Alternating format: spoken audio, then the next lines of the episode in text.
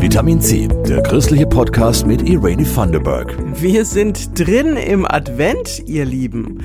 Keine Ahnung, ob ihr schon irgendwelche Weihnachtsgeschenke für eure Liebsten habt. Ich habe heute jedenfalls einen super Geschenketipp. Es ist ein Buch, bei dem es richtig viel zu lachen gibt.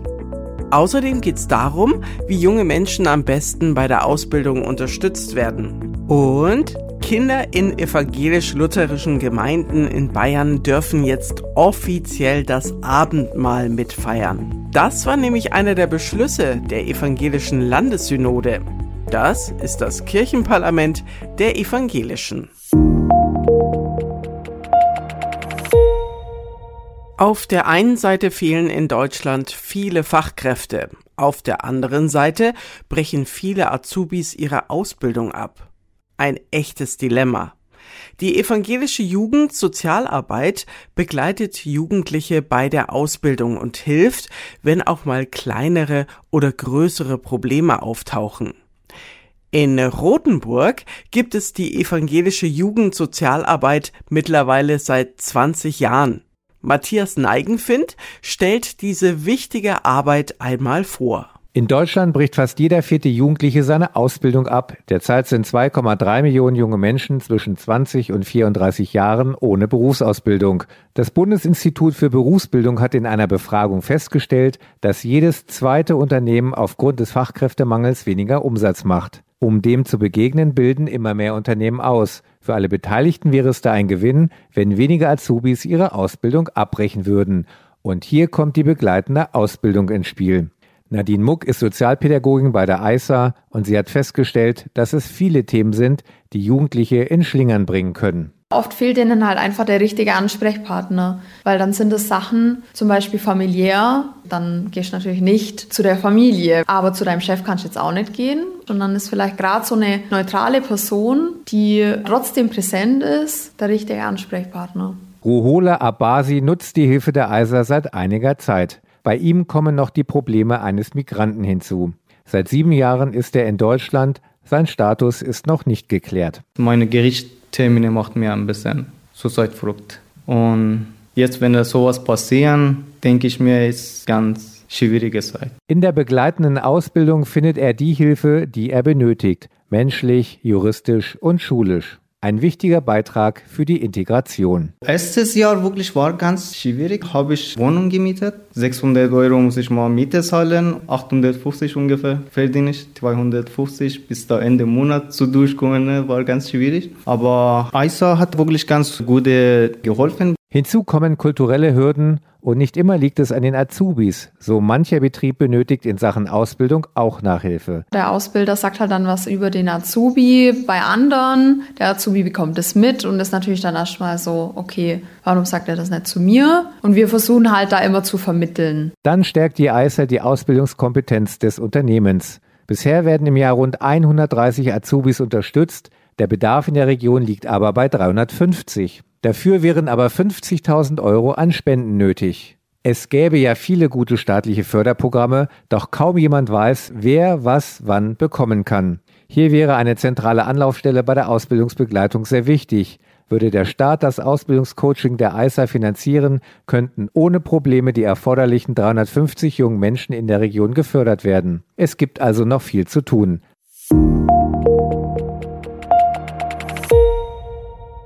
Viel zu tun hatten vergangene Woche auch die Menschen in der Synode. Die Synode ist das evangelische Kirchenparlament in Bayern. Die haben beschlossen, alle getauften Kinder sollen zum Abendmahl zugelassen sein. In allen evangelisch-lutherischen Gemeinden in Bayern. Anderes großes Thema, wie fast überall, es muss gekürzt und eingespart werden. Heißt ganz praktisch, in Zukunft soll es weniger Kirchenkreise und Dekanate geben. Agnes Kraft war bei der Synode in Amberg dabei. Amberg in der Oberpfalz. Hier tagt das Kirchenparlament in diesem Herbst und auch in Zukunft sollen die Herbstsynoden vorerst in der Stadt an der Vils stattfinden. Weil Amberg mitten in Bayern liegt, ist der Ort für die Tagung prädestiniert. Er ist für alle Synodalen gut erreichbar und er hat eine gute Infrastruktur. Ein festes Kongresszentrum für die Tagung, auch das soll in Zeiten immer knapper werdende Kassen Ressourcen einsparen. Die Amberger Paulanerkirche. Hier findet der festliche Eröffnungsgottesdienst statt. Noch ein kurzes Innehalten mit dem Winsbacher Knabenchor, bevor für die Synodalen die Arbeit beginnt.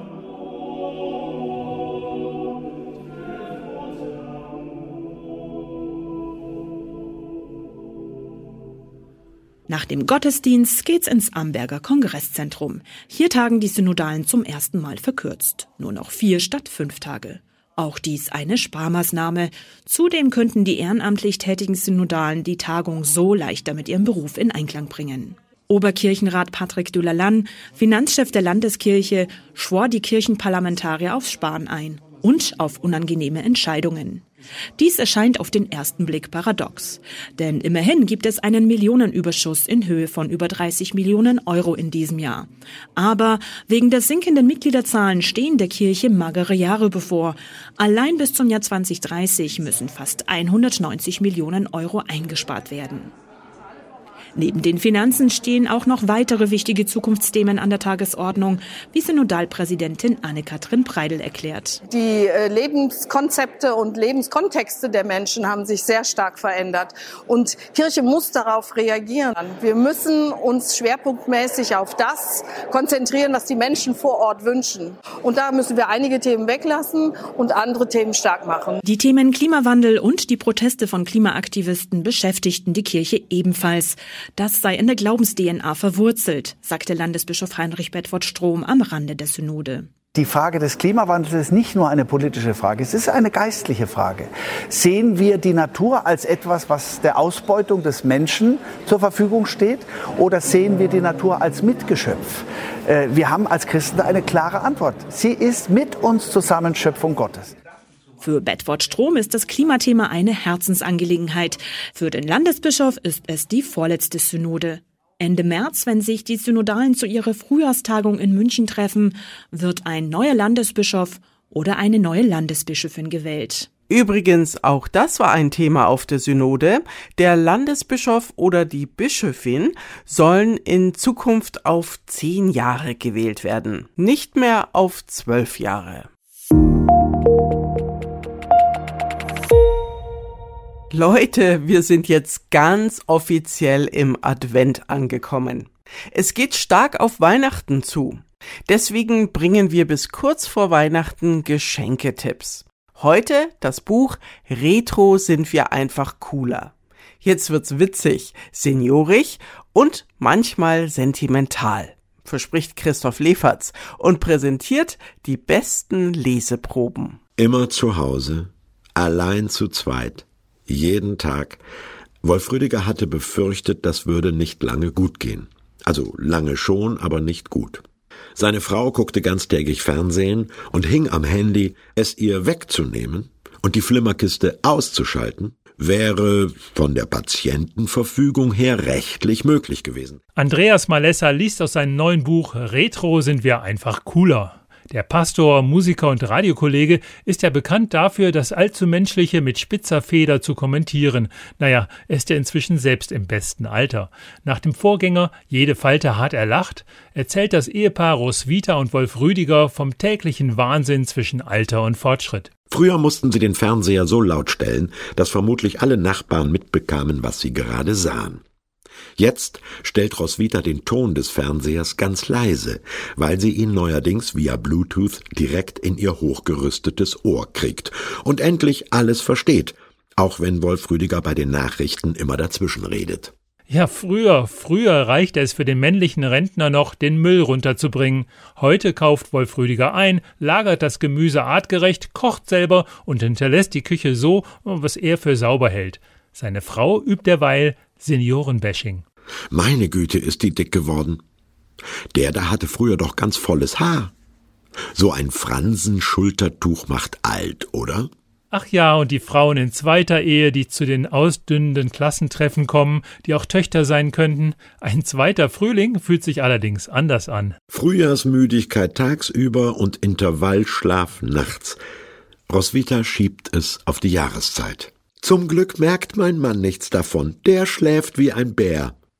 Dass neuerdings auch er mitten am Vormittag eine gewisse Benommenheit verspürt, nach dem Essen kiloschwere Augenlider bekommt, nachmittags gern auf dem Sofa das in Anspruch nimmt, was hochkonzentriert arbeitende Manager den Power Nap nennen, das verwirrt Wolf Rüdiger etwas.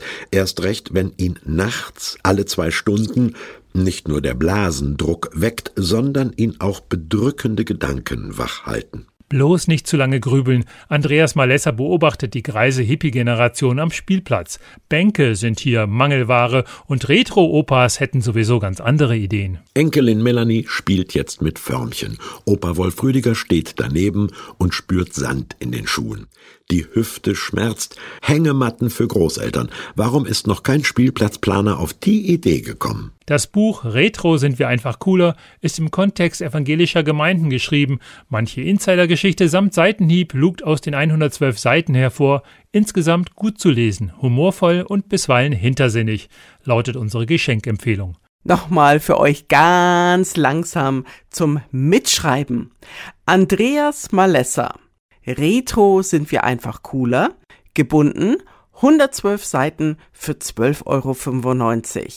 Und in der nächsten Podcast-Folge gibt's einen weiteren Geschenketipp zu Weihnachten von uns. Ihr Lieben, wenn ihr uns auch ein kleines, aber ein für uns sehr wichtiges Geschenk machen wollt, dann abonniert diesen Podcast und erzählt ein paar anderen Leuten von Vitamin C, der christliche Podcast. Vielen Dank. Ich bin Irene Vanderberg und Dankeschön sage ich jetzt auch für die Redaktion dieser Folge an Christoph Leferz und Jasmin Kluge. Bis zum nächsten Mal. Das war Vitamin C, der christliche Podcast. Für Fragen oder Anmerkungen schreibt uns an pod-vitaminc.epv.de. Vitamin C, jeden Sonntag neu.